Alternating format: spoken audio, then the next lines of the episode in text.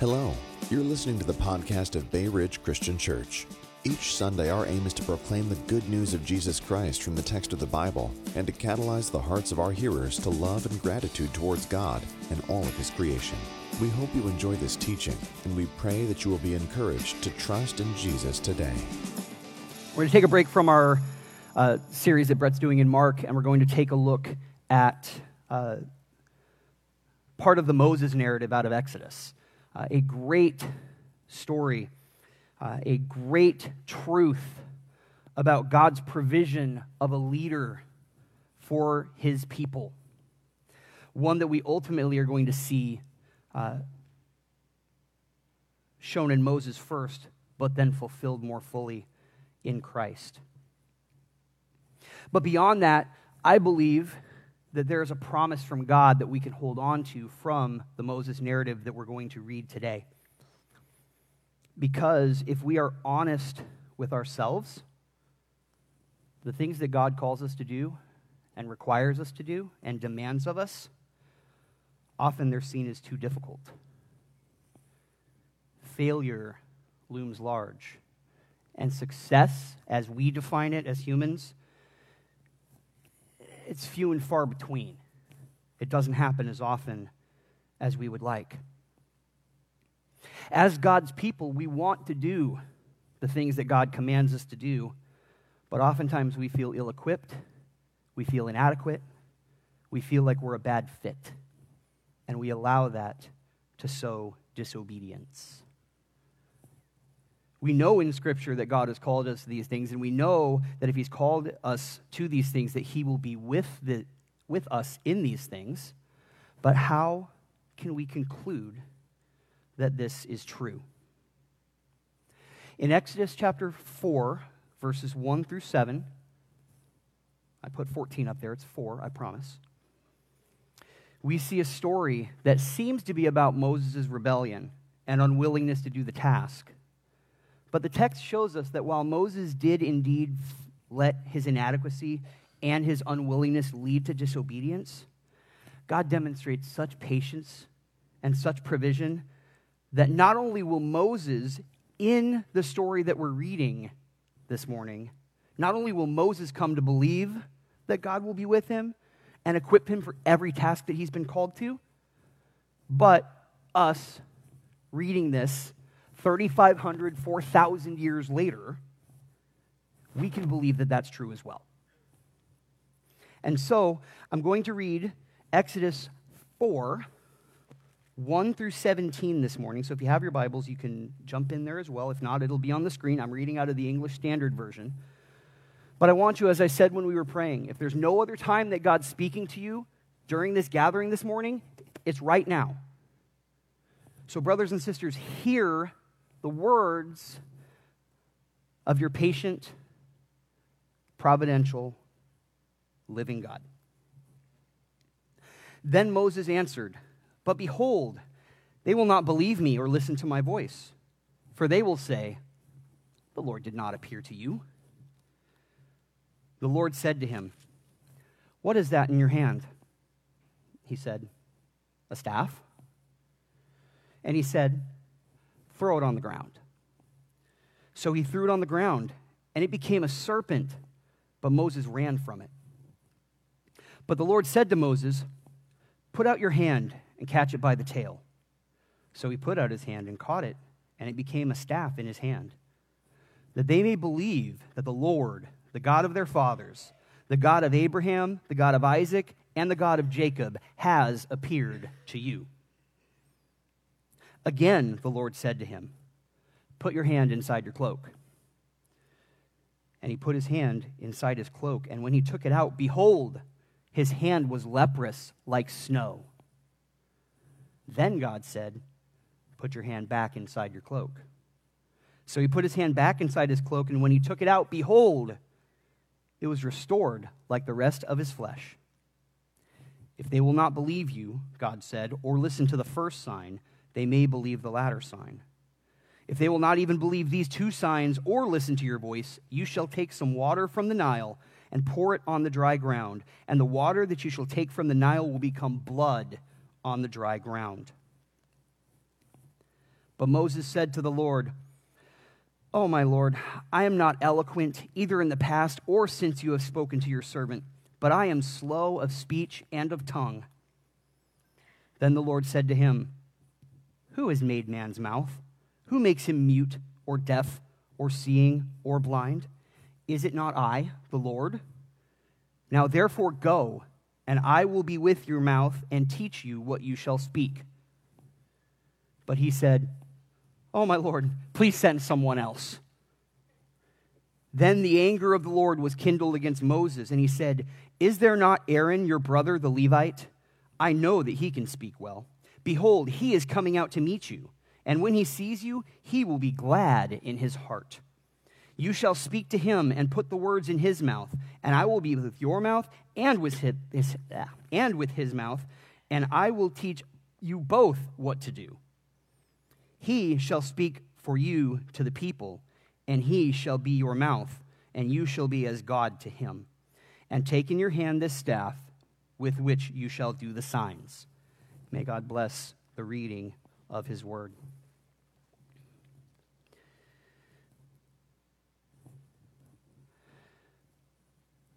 About 25 years ago or so, gosh, I'm old,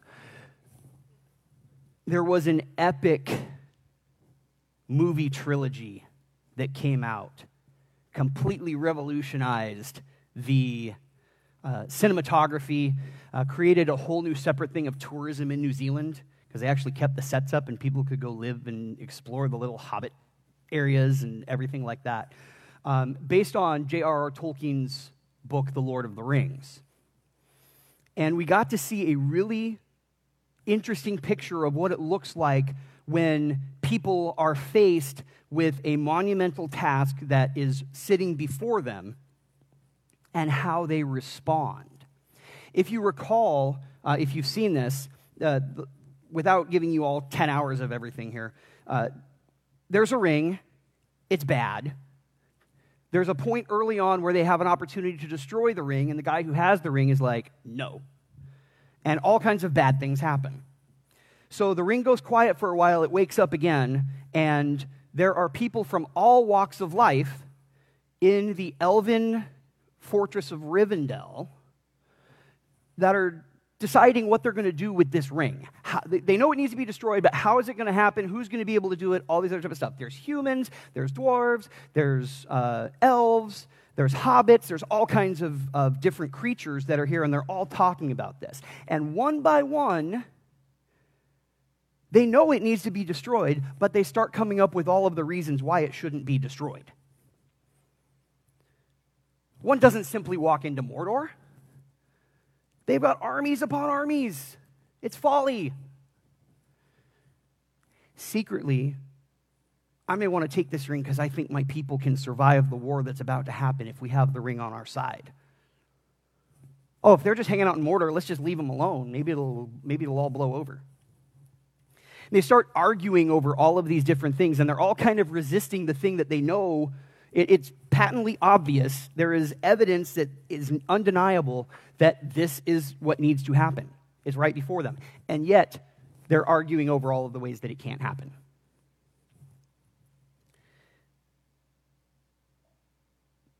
That's the human experience.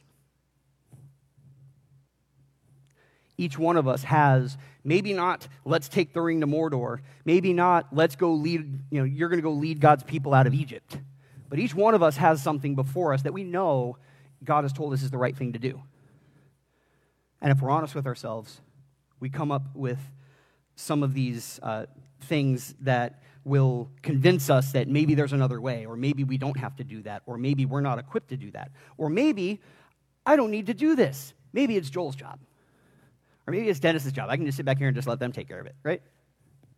God, tell one of them to preach this morning, okay? Right? Those, those types of, of things come up often in our lives. It's no different, different situation, but the thought is no different than Moses facing that burning bush, convinced in his mind that it is God who's speaking before him telling him to do something. And yet he comes up with these ideas and reasons that he's not up to the task, it's for somebody else.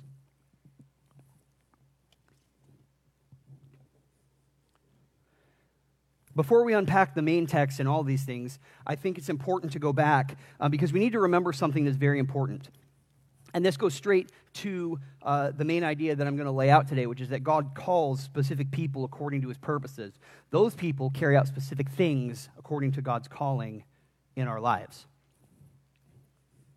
So before we have Moses' response, it's only right, it's only appropriate that we go back uh, and we look at how God has called Moses to this specific purpose. Now, I've read 17 verses this morning, but this is part of a much larger narrative in, in Exodus. And uh, with the exception of perhaps Proverbs, anytime you're reading the Bible, you need to find this vignette and you need to bring it into the larger context of what's going on. Uh, it's essential uh, to proper Bible study and to understand what God is saying. And so, in this case, we need to refer back to God's calling Moses, which is one chapter earlier in Exodus chapter 3. Uh, it's verses 7 through 10. Um, it's up here on the screen if you'd like to uh, read along. Then the Lord said, I have surely seen the affliction of my people who are in Egypt, and have heard their cry because of their taskmasters. I know their sufferings, and I have come down to deliver them out of the hand of the Egyptians, and to bring them out of that land to a good and broad land, a land flowing with milk and honey, to the place of the Canaanites, the Hittites, the Amorites, the Perizzites, the Hivites, and the Jebusites. And now, behold, the cry of the people of Israel has come to me, and I have also seen the oppression with which the Egyptians oppress them.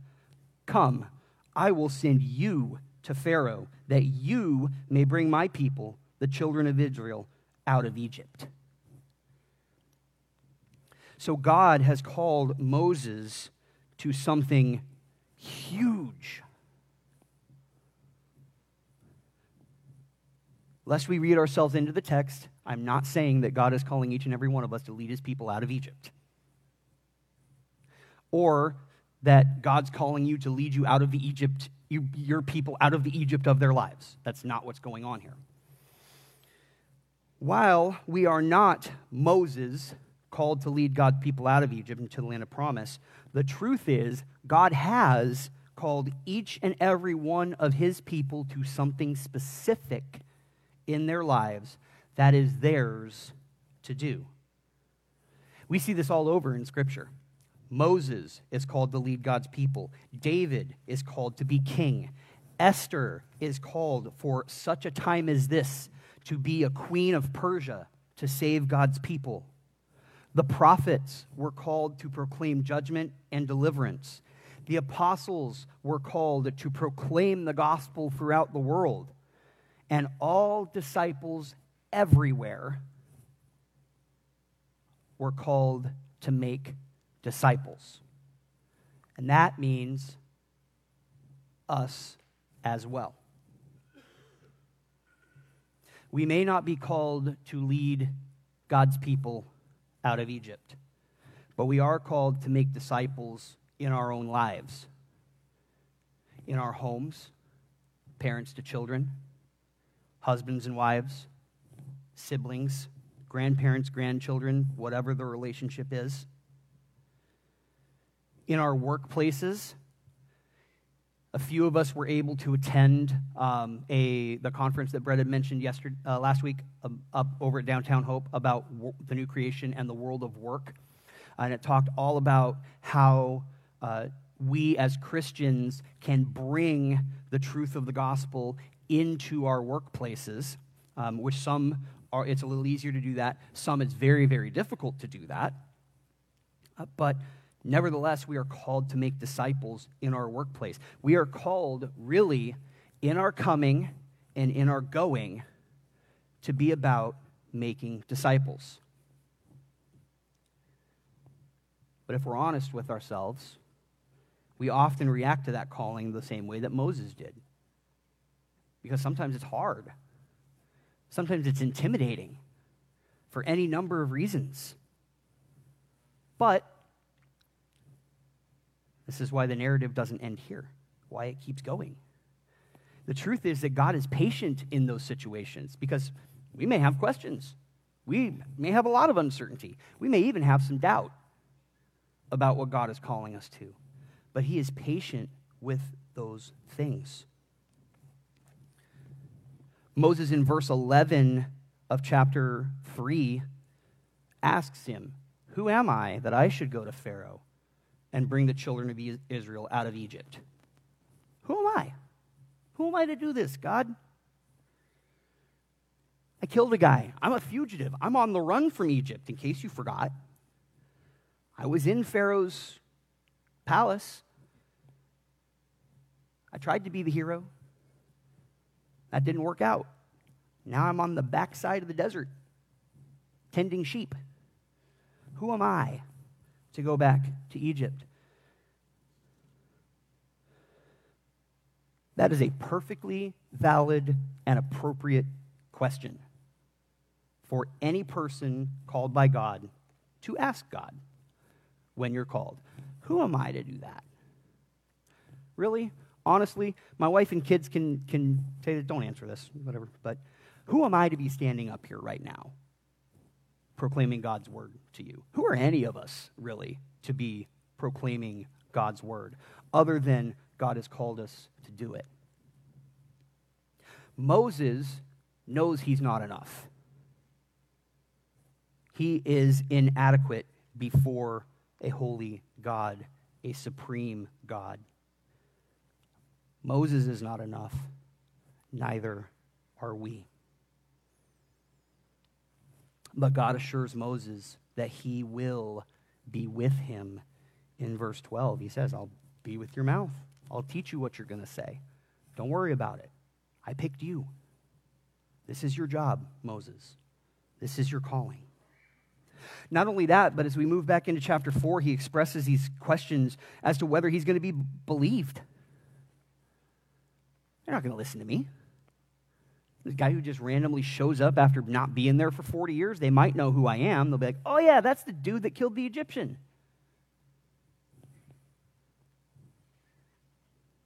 Wonder how he got back. And they'll have him arrested before long. Pay him no mind. God does Moses something amazing here, and I don't want us to miss this, but it, sometimes in the Bible it'll just say, God gives Moses signs, powerful signs, and that's what it is. Uh, but God is giving Moses a concrete clarifying of his call here, in addition to answering his question. He is reminding Moses this is the call. So God asks him, What is in his hand? He says, It's a staff. God tells Moses to throw it on the ground. When he throws it on the ground, it turns into a snake. Moses runs from it. Real talk, I probably would too. So would most of you guys. That's throw a stick on the ground and becomes a snake. That's a little weird, God, but that's that's the sign that God chose to use. So there's one. The second sign God says, Put your hand in your cloak. He pulls it out. Moses didn't do anything other than put his hand in his, in his cloak and then pull it out. And it goes from normal skin to white, decaying, nasty. Then God says, Put your hand back in, pull out, and it's completely restored as if it had never happened. Sign number two. Sign number three, God says, if they won't believe that one and they won't believe the other one, then take some water from the Nile, throw it on the ground, and it'll turn to blood when it hits the ground and that will be the sign. So God gives Moses not one sign, not two signs, but three signs to give to the Hebrews. Lest we think this is a little overkill on God's part, there's a reason behind that. This goes straight into the Eastern mindset. The question of authentication in Hebrew culture often is what will be the sign? So, if a prophet comes and says that something's going to happen, the question that the recipient of that prophecy would say would be, What would be the sign? Prove it. How is it going to, how is this going to happen? And we see this all over the place. We see it here in this passage. Um, we see a sign when Joshua is fighting a battle, the sun stands still for almost a whole day. That's the proof to the Israelites that God is with them. Gideon asks for a sign a couple of different ways. God, if you're really with me, let me put this fleece out on the ground and let me have everything, all the ground be wet and the fleece be dry. Okay, God does that. Okay, God, don't be angry with me, but one more time, do it not do it the opposite. Make sure that the fleece is wet and all the ground is dry. Right? That's the sign. Hezekiah, when he asks for more time on earth, he says, How is this? How am I going to know? Isaiah says, You'll give him more time, or you'll be given more time. And Hezekiah says, How will I know this? He says, The shadow on the stairs is going to move backwards instead of moving forwards 10 degrees. Zacharias, John the Baptist's father, angel shows up. You and Elizabeth, you're really old, but you're going to have a baby. Well, but we're really old. How can, how can that happen? Angel says, Guess what? I'm going to give you a sign. You're not going to say a word until he's born.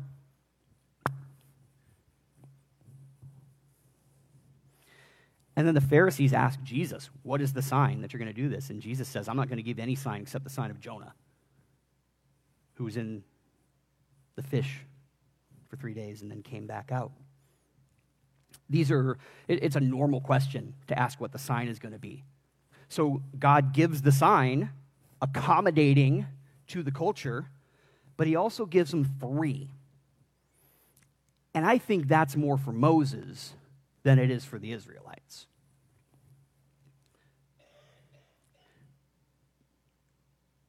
Putting it in triplicate is a clear demonstration of God's message. So, yes, Moses can use that for the Israelites. They'll believe him at some point. He has enough signs to do that. But it's just as important to, for Moses to believe and accept that God has called him to this. Triplicate in the Hebrew culture, whether it was written, whether it was something like that, was like, pay attention, this is important, it's true, you can take it to the bank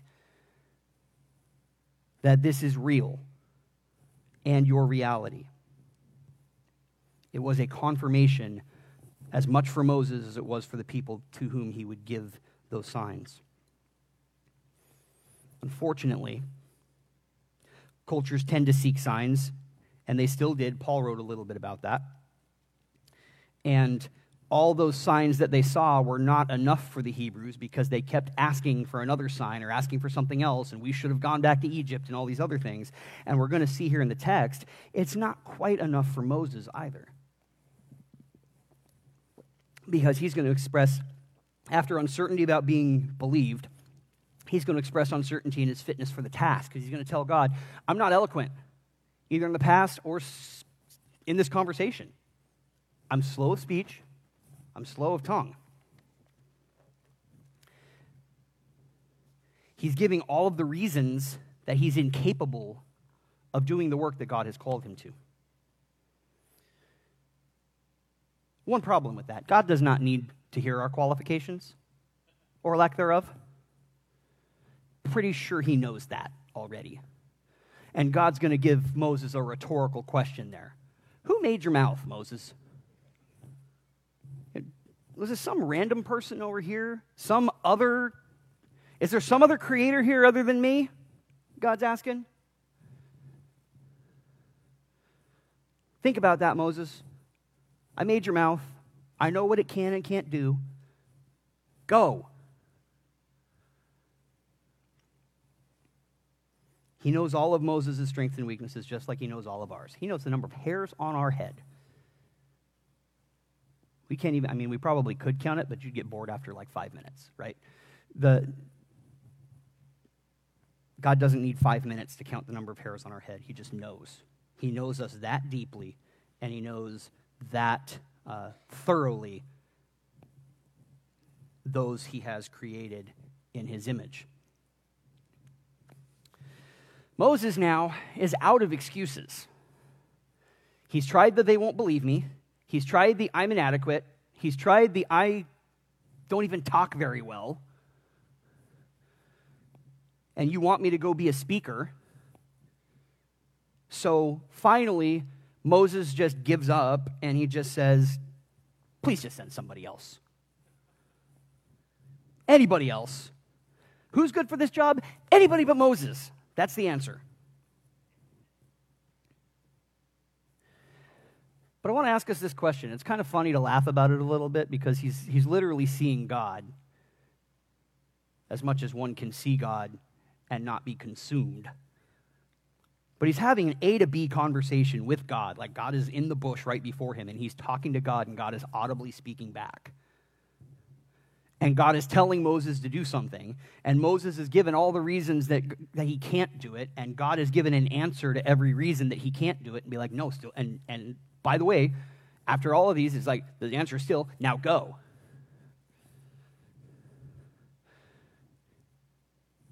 And we kind of sit there thinking, you know, Moses, what were you thinking, dude? You're talking to God. God tells you to do something, go do it. If I heard the voice of God audibly, I'd go do it.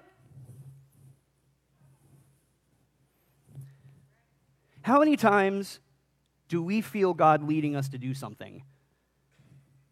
And we sit there and we've got the same line of excuses that Moses had, maybe in a different order or in a different iteration. But we start second guessing it. I remember when we were called to move out here five years ago and change now, five and a half years ago, wow, time's ticking by. We were called out here to um, pastor another church in this area. Uh, and the, the doors kept flying open left and right. And we were sitting there, like Ann and I had these conversations. Surely now they won't want us anymore. This is where the door is going to close. Nope. Surely now this is where the door is going to close. Nope. Surely now. All the surely nows. And these were some big things, big obstacles that were going to prevent us from moving out here to Maryland. And one by one, God knocked all the doors down. And I'm still sitting there because I liked what I was doing. I was teaching in a Christian high school. I liked doing that. But I knew that this might be what God was calling me towards in this season of life. And I sat there just agonizing over this decision. And I remember talking with one of my mentors, and I'm just like, I don't know what to do with this. I don't feel like I can, I can do this, but all these things are starting to happen. And he was just like, then go, you dummy.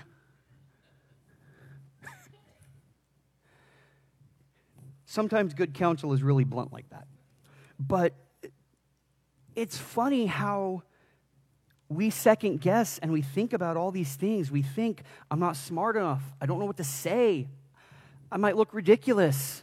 I'm totally unprepared and ill equipped for this.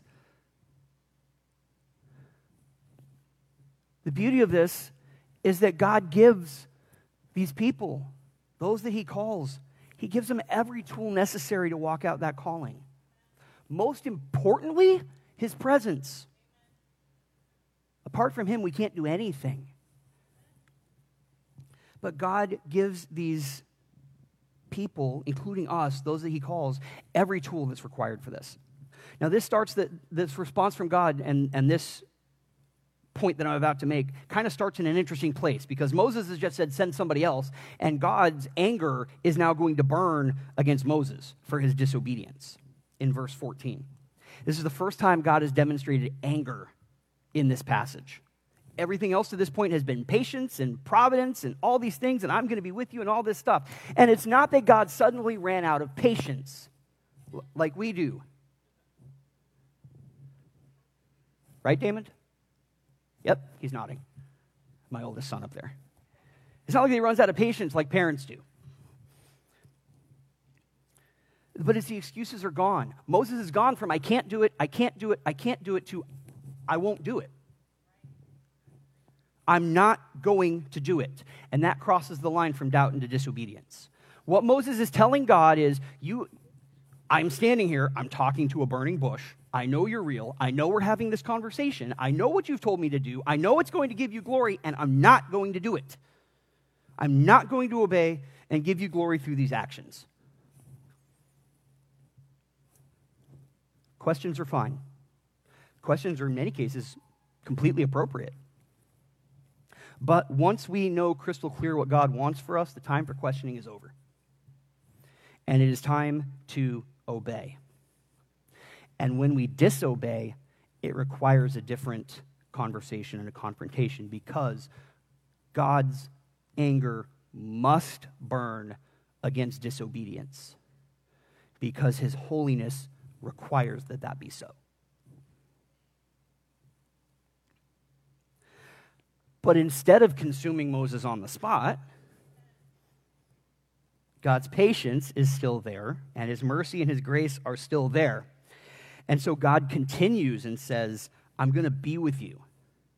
Not only am I going to be with you, I'm going to equip you for the task. And not only that, but I'm going to send somebody that's going to be perfect in the areas that you don't think you're adequate, Moses. God addresses Moses' problem about speech with an eloquent speaker. Hey, your brother's Aaron. He's a Levite. He's a really good speaker. He's coming here to meet you, by the way.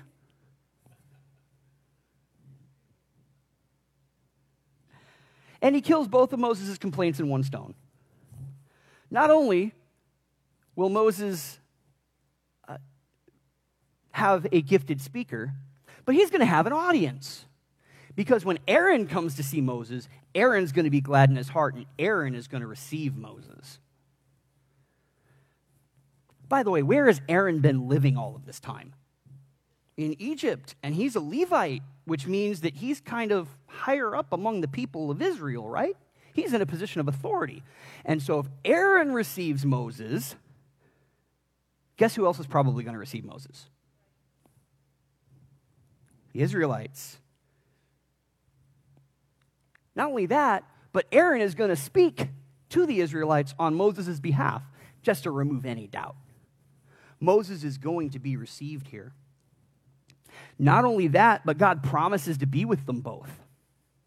He says, I'm going to give you the words to say, and I'm going to teach you what to do.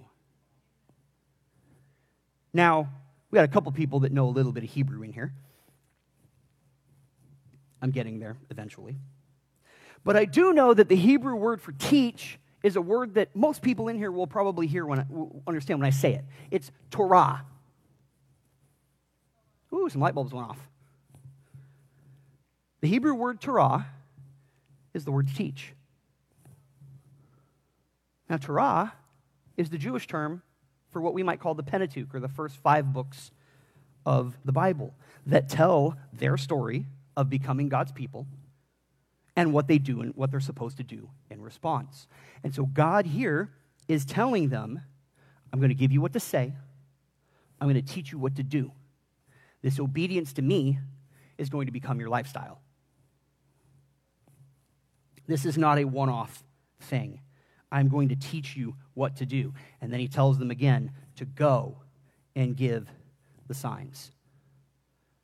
The most important thing for anybody in the people of God, whether it was Moses and Aaron then, or it's us here sitting in this gathering today, is you understand that God is going to be with us. Whatever God calls us to, whether it is being planted in this church for its entire existence, like some of you here, whether it's coming in and out whether you are military or whether life just carries you from one place to the next, whether it's going some far flung place around the earth to be a missionary, uh, or anything in between, God has called you to it. God will be with you in it, and He will give you what you need to walk it out. There's kind of a hokey cliche. One person plus God is the majority right? It sounds kind of hokey and, and maybe a little goofy, but it's true. God is more powerful than anybody. And we don't need to be like super strong and super smart and super eloquent. Uh, there, there, are a lot of people that are, and, and that's fine. There's nothing wrong with that, but we don't need to be that. Because the reality is that God positions his people to work in the midst of weakness rather than strength. That's one theme that's seen throughout Scripture. God uses the weak to confound the strong. Now, sometimes that's a positional weakness. So, like Joseph, who he saves Egypt from where? From he's saved from the famine, but where is he when he's saving Egypt? He's in prison, right? I'm going to give Pharaoh this, I'm going to give you this dream. And oh, by the way, remember me. Guy forgets him. Pharaoh has a dream. Guy suddenly remembers, oh, there was a guy in prison that can interpret this dream. Joseph interprets the dream from prison and saves Egypt. You have Naomi, you have Ruth. There are husbands, Naomi's sons, dead. And in the Hebrew culture, that's like the worst possible place to be because there's no opportunity for a brother to take up the role of husband and to preserve the inheritance or any of that type of stuff. They're basic, they're up a creek with no paddles to speak of. God brings them back to their area, works through Ruth's faithfulness to Naomi, walking through something incredibly, unspeakably difficult, and ends up putting Ruth in the line of Christ. You have Esther, who was one of the Jews who was hauled off to Persia. No power, nothing, nothing to speak of.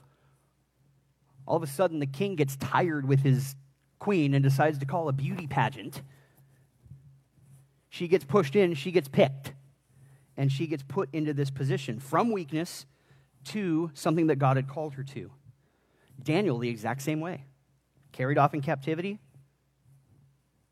He's a prisoner of war, so to speak.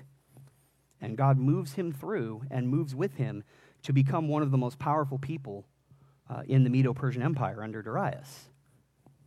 Sometimes it's a physical weakness. We talk about Ehud in Judges, who uh, had some sort of perceived physical uh, infirmity. Paul, the same thing. He even writes, he's like, I don't talk great.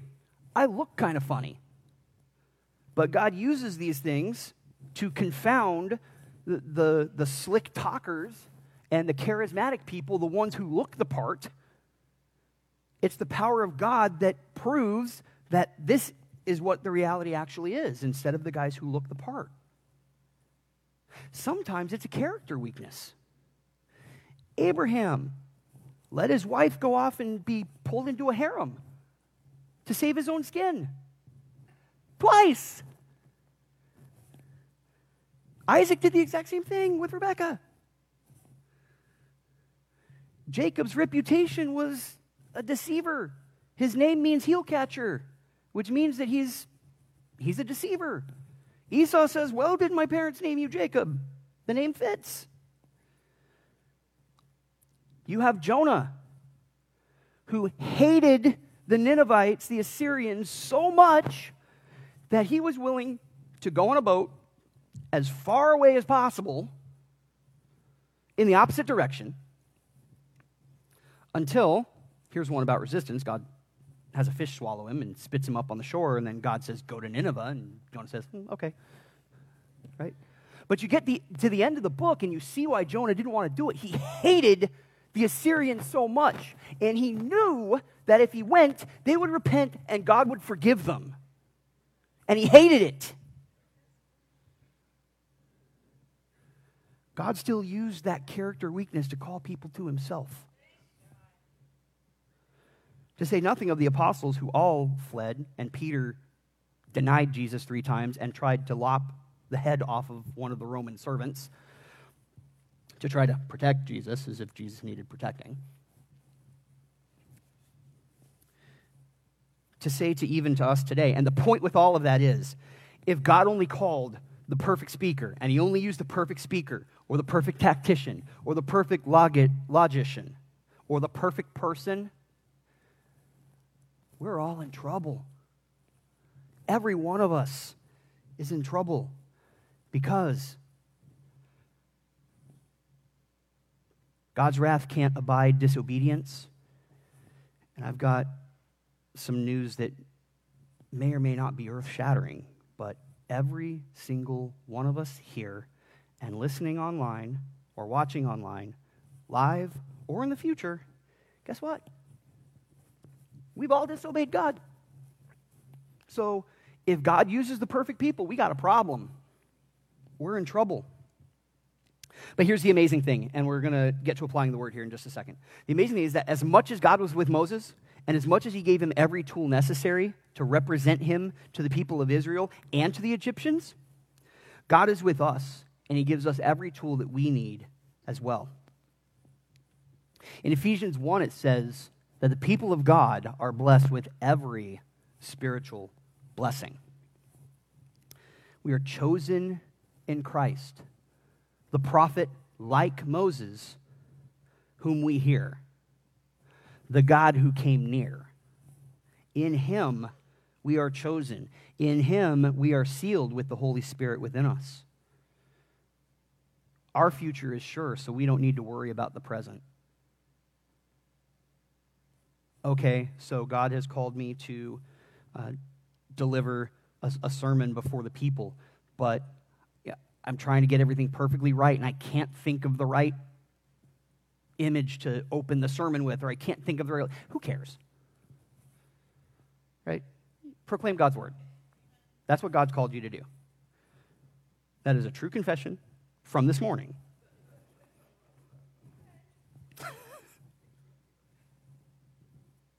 Sometimes we worry about the things that, that don't really matter, because if God's with us, then He's going to get us through all these types of things. Our future is sure. And when we're face to face with God in the future, like Moses was, what will He say?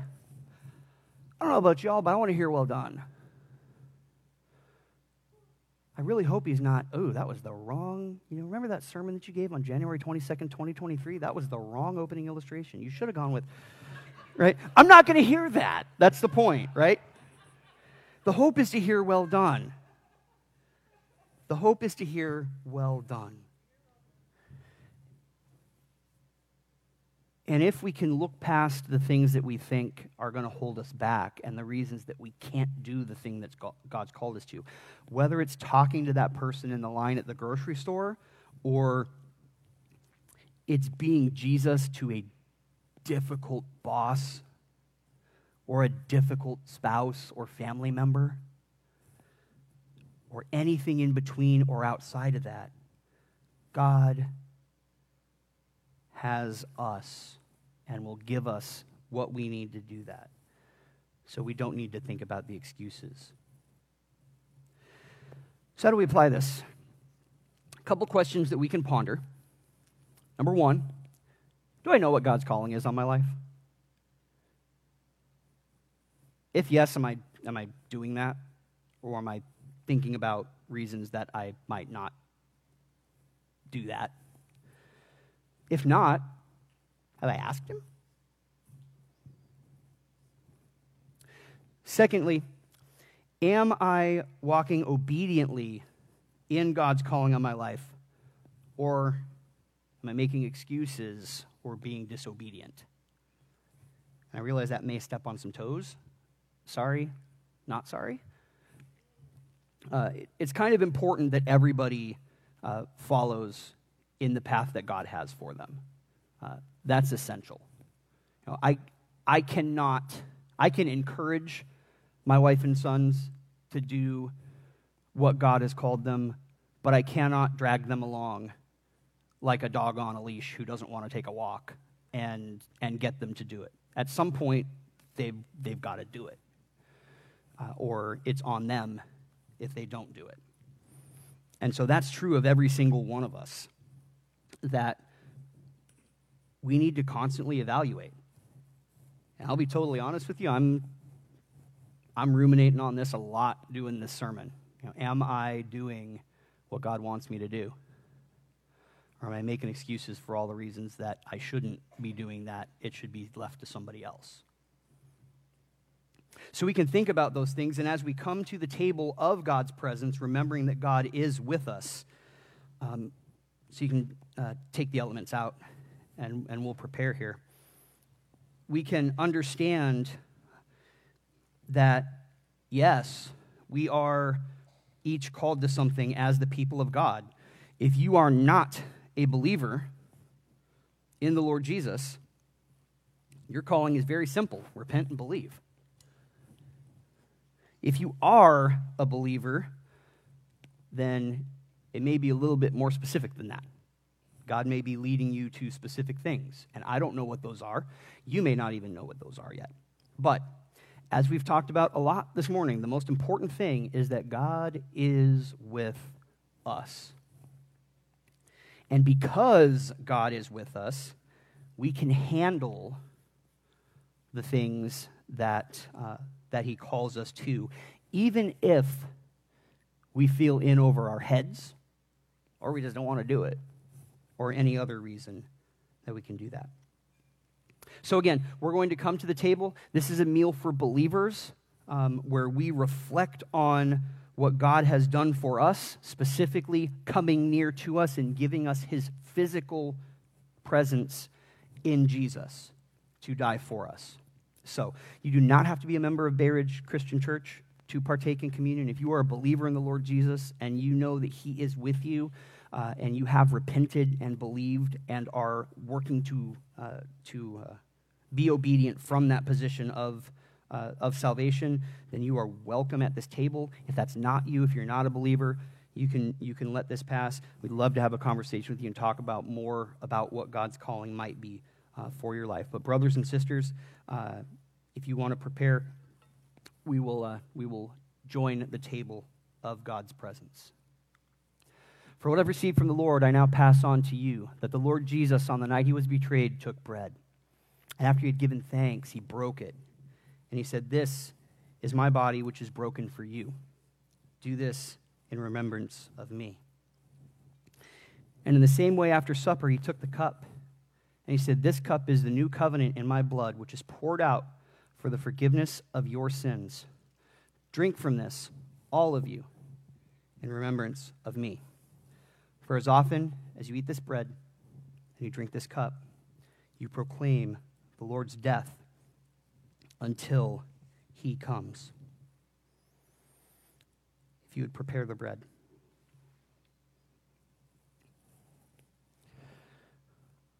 O Lord our Father, you have called us to yourself through your Son Jesus. And you have called us to walk in faith according to your grace, not only for salvation, but also that your truth may be proclaimed throughout the world. And Lord, that looks different for each one of us uh, in our own individual lives.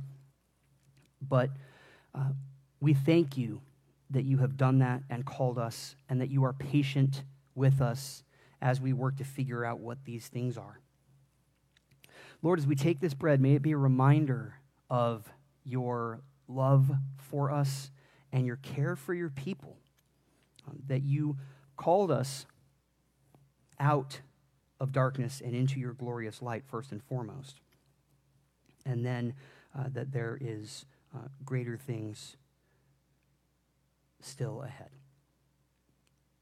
Brothers and sisters, this is the body of Christ broken for you. Take and eat. Lord Jesus, it was said in the scriptures that God would be with us.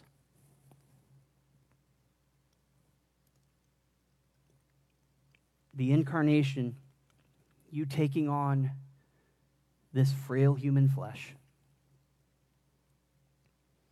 is the full embodiment of your presence with us. You not only said it in an abstract way, but you made it concrete for us. You came to be with us, to live among us, and to die for us.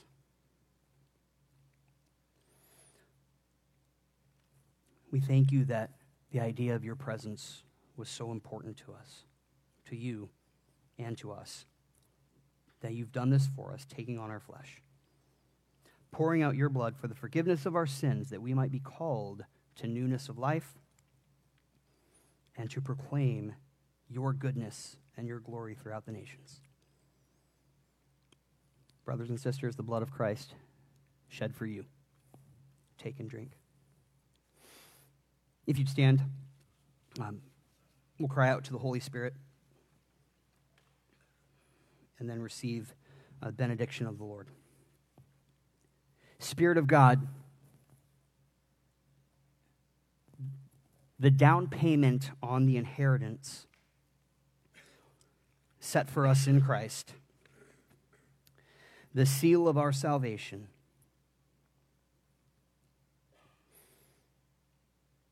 The equiper of gifts from God our Father. We pray that you would fall fresh upon us and that in the areas that you are calling us to walk in life, that you would give us the tools necessary, whether an internal gift, whether an external person or encourager or situation. We pray that you would allow us to understand these home truths that you've called us, that you're patient with us, that you'll equip us, and that you're with us. Help us to understand that newly this morning, to draw us closer to you, and to give us encouragement to walk out the work that you have for us uh, for as however long a time uh, as you see fit for us to walk this earth until we are with you face to face. We ask these things for your glory and in Christ's name. Amen. Friends, now receive this benediction from Ephesians 1 and Matthew 28. Brothers and sisters, you have been blessed in Christ with every spiritual blessing, chosen in Him before the foundation of the world, predestined in love to be the children of God, by His blood redeemed, forgiven of all of your sins, by His Spirit assured of an inheritance waiting for you to the praise of his glory. Called to make disciples here in Annapolis, Anne Arundel County, Maryland, and to the uttermost parts of the earth. And comforted that God will be with you always. You are blessed, brothers and sisters. Go forth and be a blessing. Thank you for listening to the teaching ministry of Bay Ridge Christian Church. For more teachings and resources, please visit www.brcc.church.